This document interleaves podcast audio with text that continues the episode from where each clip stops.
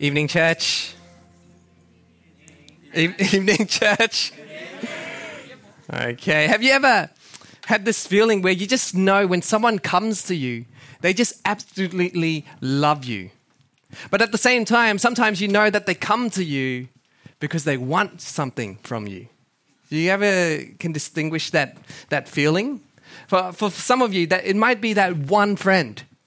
Or others of you, it, it might be your, your sibling. Or for a few of the adults here, it would be your kids. Now, I have two younger sisters.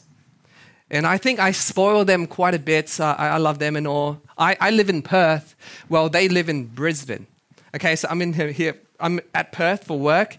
Um, but I remember two years ago, we met in Melbourne for a holiday together. So we explored the city. We had so much fun. But then the holiday was ending. It's time to go back home.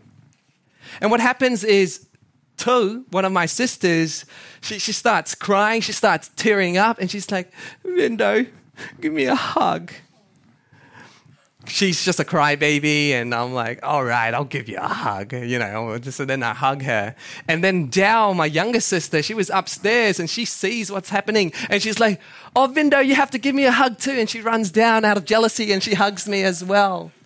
And I also gave my brother a hug, and he's like, get off me. I know my siblings just love me. I just know. But sometimes I also know they, they come to me because they want something off me. This is especially true for my two sisters, especially when they come to me and their head is, is 45 degrees. I'm like, man, you need a chiropractor for that. They're, the way that they're speaking to me, it's, a, it's like a tone, a pitch higher than usual. And they're like, Vendo. And, and they're like blinking their eyes. And I'm like, what? And they're like, can you take us shopping? Something like that, along those lines. And, and if you know me well, I'm dominant. I'm boss. Because I'm the eldest in this family. I'm in control. And you know how I respond to those situations? Okay. Why? Because it's not like I don't have time to spend with them. It's not like I don't have money to spend on them. I, plus, I do enjoy my quality time with them. And I'm just reflecting. Isn't this funny? Isn't this true? How this is sometimes how we approach God? Like, I know from my personal experience, God, I, I need this. God, I need that. God, can you help me with this? God, can you? God, can you? God, can you? And you know what? I don't think God's too angry about this sort of thing. Because, you know, sometimes he, he knows exactly what we're doing. He knows that we're coming to Him and we're cozying up to Him because we want something from Him. But again, I don't think He gets that angry about it. Matthew 7, verse 11, it says, If you who are evil knows how to give good gifts to your children, how much more so would your heavenly Father give good gifts to those who ask Him? So if you want to pray for parking church, go ahead and pray because there's nothing too small for God. Now, if it's a bigger problem, let's say you want good grades. I'm just kidding. Go ahead and ask for it. Now, if it's a life crisis, if you're in some sort of trouble, a life and death situation, yeah, definitely cry out for help. Because He is the source of our strength, He is the source of our wisdom, in whom we should rely on. Go ahead and ask God. Asking a gracious God is not the problem. The problem is our lack of gratitude. I'll say that again. Asking a gracious God is not the problem, but our lack of attitude is the problem. And when we lack gratitude towards God, we're actually losing out on something. Now, what are we losing out? we'll, we'll explore further on through this passage. But before we even get into the passage, would you pray with me? Dear Heavenly Father, Lord, we ask that you send your Holy Spirit here. Illuminate your word for us. Show us how beautiful Jesus is. We thank you, we love you, and we want to glorify you. In Jesus' name we pray. Amen.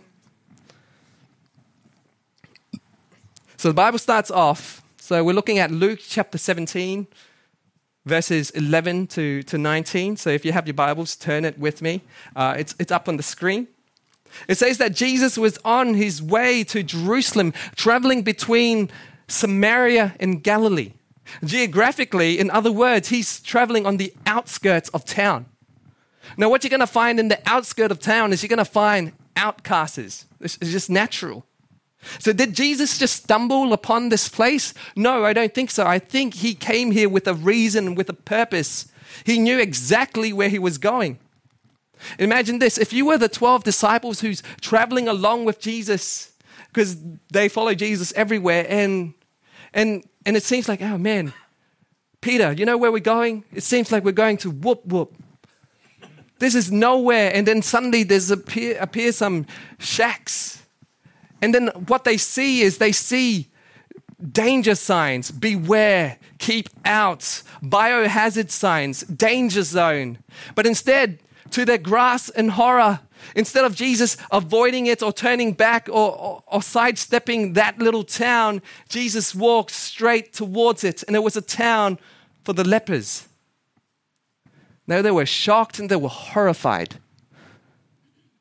Now, for you to even appreciate this passage, you need to understand what lepers are. Now, if you're a first century person living in that day and age, you would have been shocked and horrified. You'd be running away as well.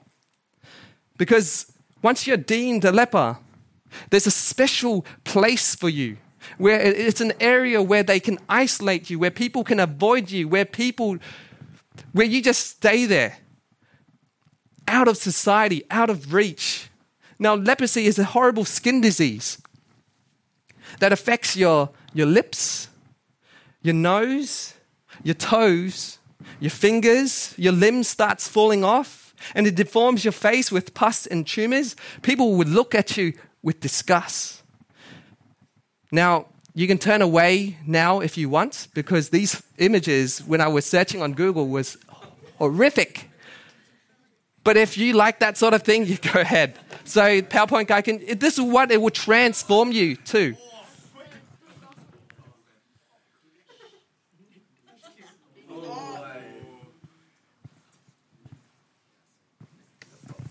Back then, leprosy, there was no cure. Once you catch it, you're just waiting to die. Also, this bacteria eats away at your voice box. At Oikos Church, we have a lot of good singers like Gershom, Chris, Jeremy, Sue in Canada now at the moment. But we have these angelic voice, Kataka. But imagine them losing their voice. Their voice becomes coarse harsh and eerie and shrieky. That's what happens when you get leprosy. Leprosy becomes your identity. And that means that means you're never allowed to go back into town. You're never allowed to go back into a church or a temple to worship your God anymore. And that also means you have to stay away from your family. So if you have kids, you can't hug them no more. If you haven't realized, I'm sick right now. You can just hear it from my voice. I'm sick. And so for the last few days, you know what? I can't even kiss my pregnant wife because I'm scared that I might infect her. And we've been sleeping in separate rooms at the moment. And, and, what I miss the most is okay, so for me, this is what happens in the new in bed. No, it's not going to get sexual. It's, it's pretty cute. so what happens is me, I, I sleep on my right side. And you know what? my wife also sleeps on her right side. And so what happens is her, her stomach is, is it's just touching my back. And one of the joys of fatherhood is when you feel that little baby kicking you, like saying, Daddy, Daddy, I'm here. And, and I miss that feeling for the last few days because I'm sick. But I know I'm going to get better and I'm going to get back to it. But for these lepers, it was no more. They would never see their family ever again. They become total outcasts. Now, if these lepers try to sneak back into, into town and, and if they get caught, what happens is women and children seeing a face like that, they will start running and screaming. And these righteous men, these Pharisees, will start picking up these rocks and stone the lepers to try to drive them away. And in that situation, they get deemed the hero and the lepers are the villains. So it would be normal for a public execution to take place because these lepers has broken the law. They're meant to stay away instead of coming back into civilization. Because lepers, what the teaching at that time was that lepers, they believed to be cursed by God. That's why they receive no mercy from God. So if God doesn't give them mercy, then why should us men give them mercy? Leprosy was so contagious that if someone, uh, uh, uh, Pikachu on you, if they sneezed on you, and if they had leprosy and some of their saliva touches you, you would catch leprosy. That's how contagious it was. It would have been so scary just to be in the presence of one leper, but here there's 10 of them. 10 of them waking up one day, thinking it's just any other day, thinking they're just going to pass this day, it's going to be uneventful, it's going to be spent in sheer silence. But yet, in this instance, they see on the horizon a man and a group walking towards them. And they're confused. They're asking, What's going on? And instead, this man, instead of avoiding their town, walks through the entrance. And this man's gaze at them was very different from how other people would look at them. There was no fear, there was no disgust. As he walks closer, they stood at a, the Bible says they stood at a distance. According to the Levitical law, it would have been four steps away and they were yelling. The Bible says they were yelling at the top of their voices, Master, have mercy on us. Lifting their heads as high as possible, straining every inch of their strength, straining their voices as much as their vocal cords can handle at that time. Master, have mercy on us. We know that you're a miracle maker. We know that you can heal us. We heard of your reputation. We need your help. Have mercy on us. Because they lived in a society where they were the walking illustration of sin and of a curse. They were the divine personification of judgment and, and hopelessness. No wonder why they cried out in urgency, so desperate, so exasperately. They were, according to even Josephus, they, they were walking dead men. Dead men walking. And I wonder tonight if anyone in the church relate to these dead men. You're feeling so deprived of hope. You're, you're desperate for help you're in some sort of trouble, some, you have this sort of internal turmoil, you, it's causing you sleepless nights, it's, it's, it's ticking you off, it's making you have anxiety and stress, and you're just lashing out in response to everyone around you, and you feel like you're at the epicenter of an earthquake, you're in the middle of a hurricane, or you're just feeling like you're in deep waters and you're about to drown and you're about to suffocate. Can you relate? Is your souls also crying out, Jesus, have mercy on me? And let's see what Jesus does here. He doesn't heal them straight away, does he? Unlike in Luke chapter 5, when Jesus met another, lep- another leper, this isn't the first time he met lepers. In that chapter, in chapter 5, Jesus just touches that leper and the man gets healed straight away. But, but what happens here? All Jesus says is, Go and show yourself to the priest. Go and show yourself to the priest. Man, that sounds cold. That sounds brutal. It almost sounds like, why me? It's not my problem. You go show yourself. That's the priest's job. If you haven't noticed, Jesus doesn't even mention or say that, okay, I'll heal you if you go to the priest. No, no, no. There was no mentioning of a promise that he'll heal them at all. All he says is, Go, show yourselves to the priest. What does that even mean? Do we even understand the weight of what Jesus has said? Jesus is telling them to do something pretty dangerous. They could have lost their lives walking back into town, risking that people picking up stones and stoning at them. Jesus doesn't even promise them, I'll heal you. And so if they walked towards the priest and they're unhealed, they would have been publicly executed. Go show yourself to the priests. They could have heard it, go die. It is a very almost cold and brutal, harsh statement that Jesus said here. But even so, the Bible tells us these 10 men, they started walking.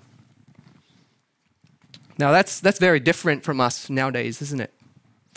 If God tells us to do something, we may ask, why?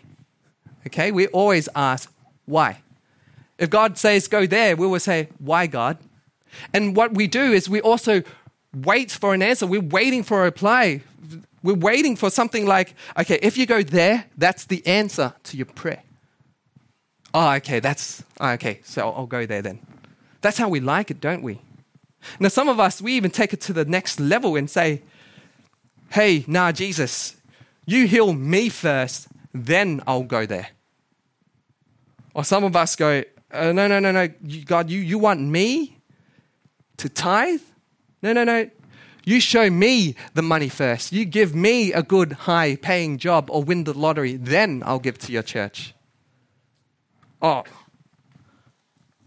God, I'm not going to serve your church until you give me good grades. Then I will reserve some time to serve at your church. But if we look at this passage here, there was no bargaining, there was no questioning. They just, the 10 guys, they were just so desperate, they just like, okay, if, if this Jesus said so, we'll just do so. And they started walking.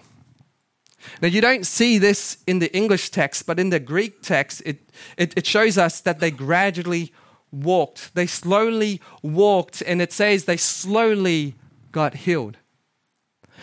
Now, I don't know how far they walked. I don't know how long they walked. I don't know how close they got to their destination before they saw signs of healing.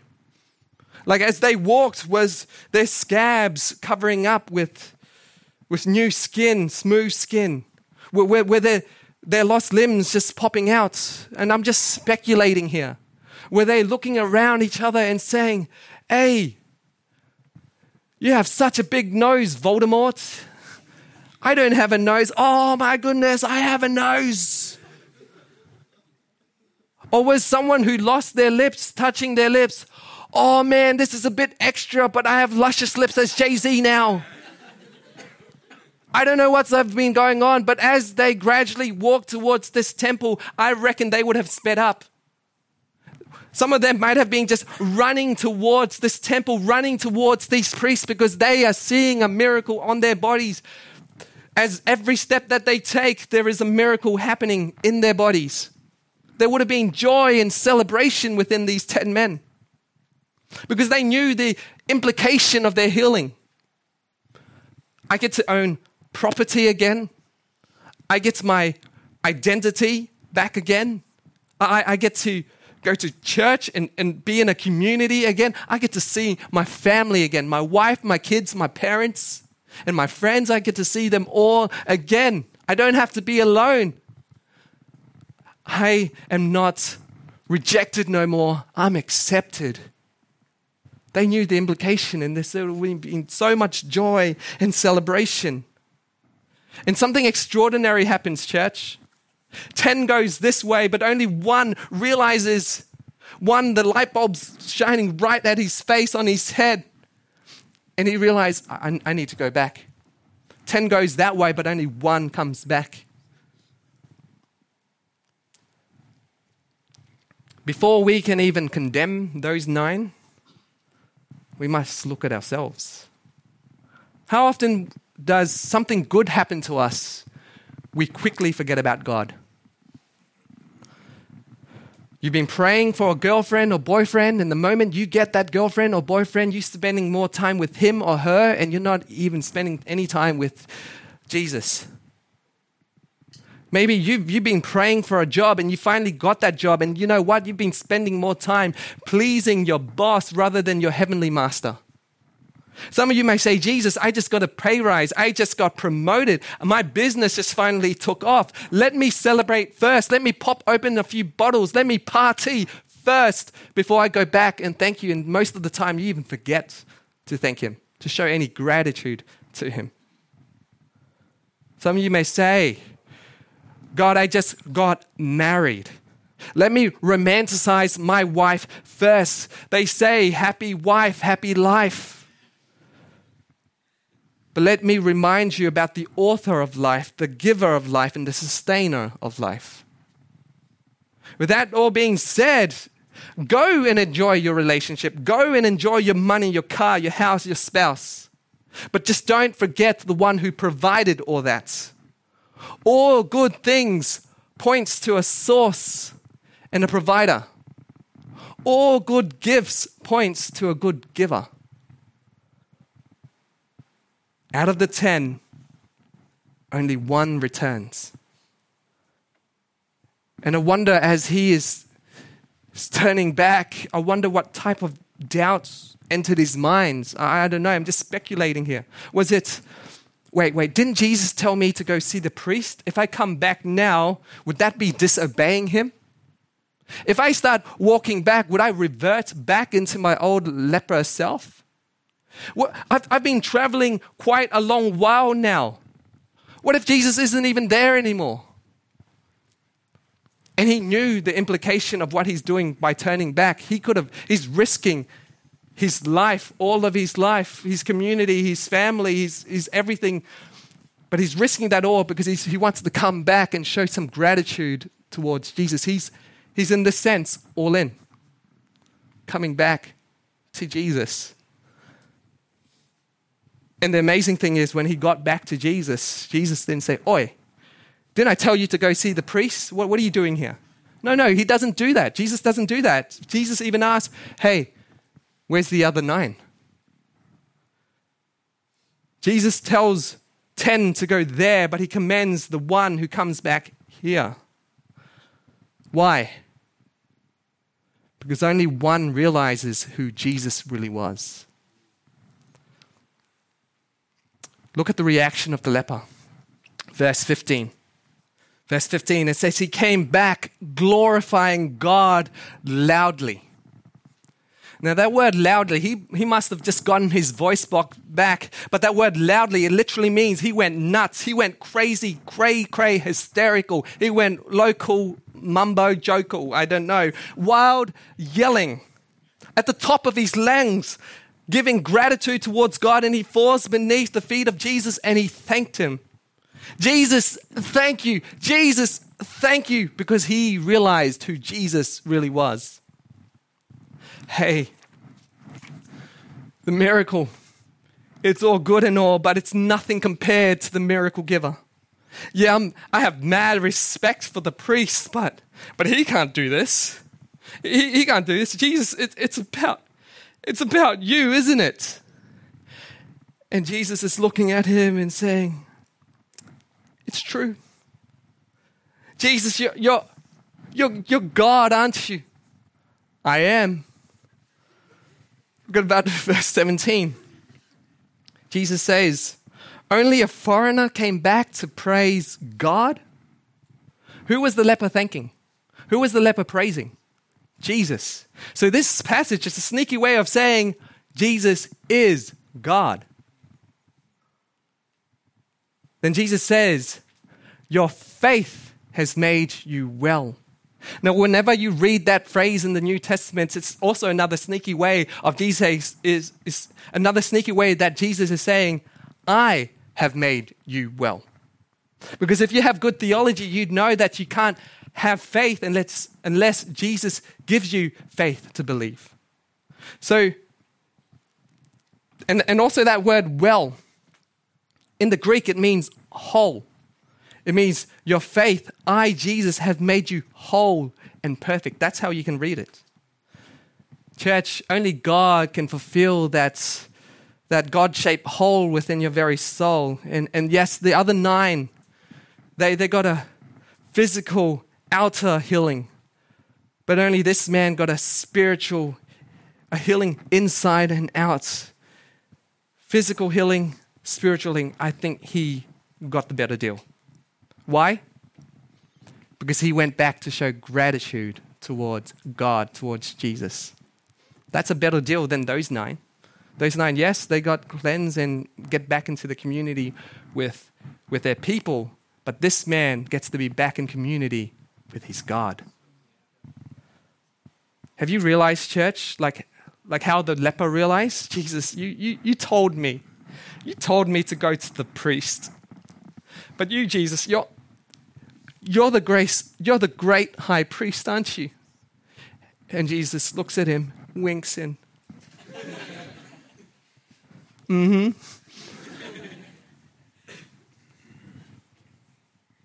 When the nine would have went to the temple, something complex, uh, a complex procedure would have taken place that happens in Leviticus 14. You can go home and read Leviticus 14 yourself, but I'll summarize it for you today.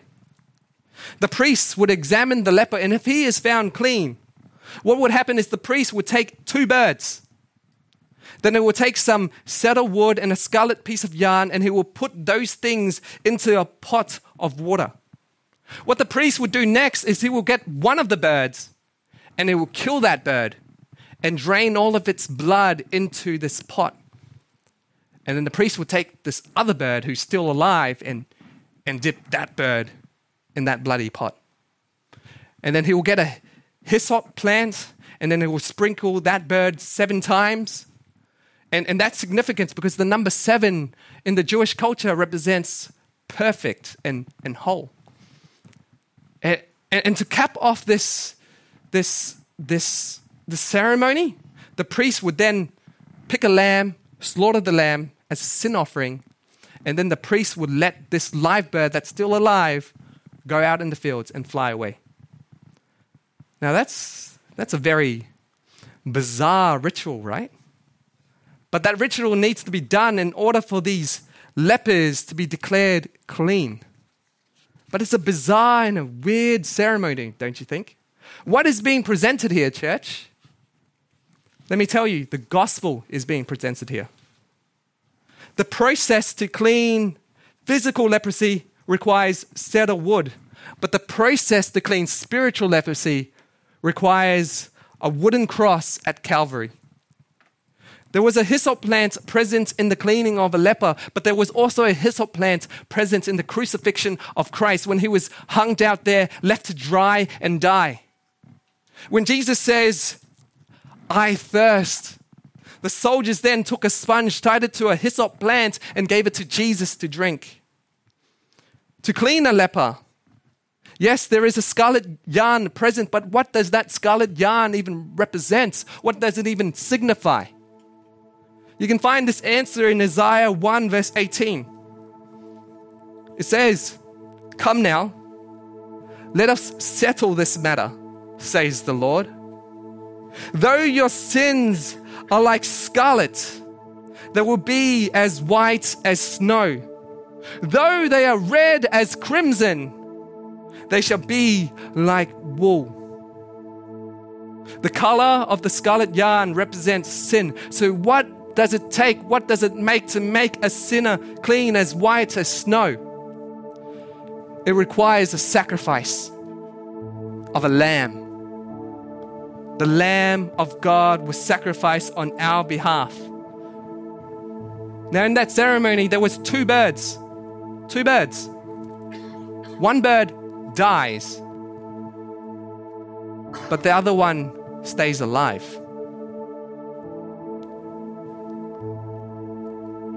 What does that mean? Can you not realize it was Jesus who took our place? It was Jesus who took our punishment. It was Jesus that took our death, our wrath. It was Jesus that takes our place. And in return, He gives us His place a place of right standing before the Father, a place of, of life so we, so we can live and so we can be set free. Do you not see that, church? It was Jesus that first came to you and looked upon you not with with any fear or disgust at your sins. No, he looks with you with love and compassion and he moves towards you. Not once did ever did Jesus turn his face away from you. And he heals us from a disease far worse than, than leprosy. It's called sin.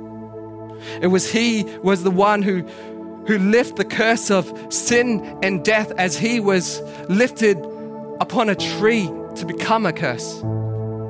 The Bible says, He who knew no sin became sin so that we can become the righteousness of God.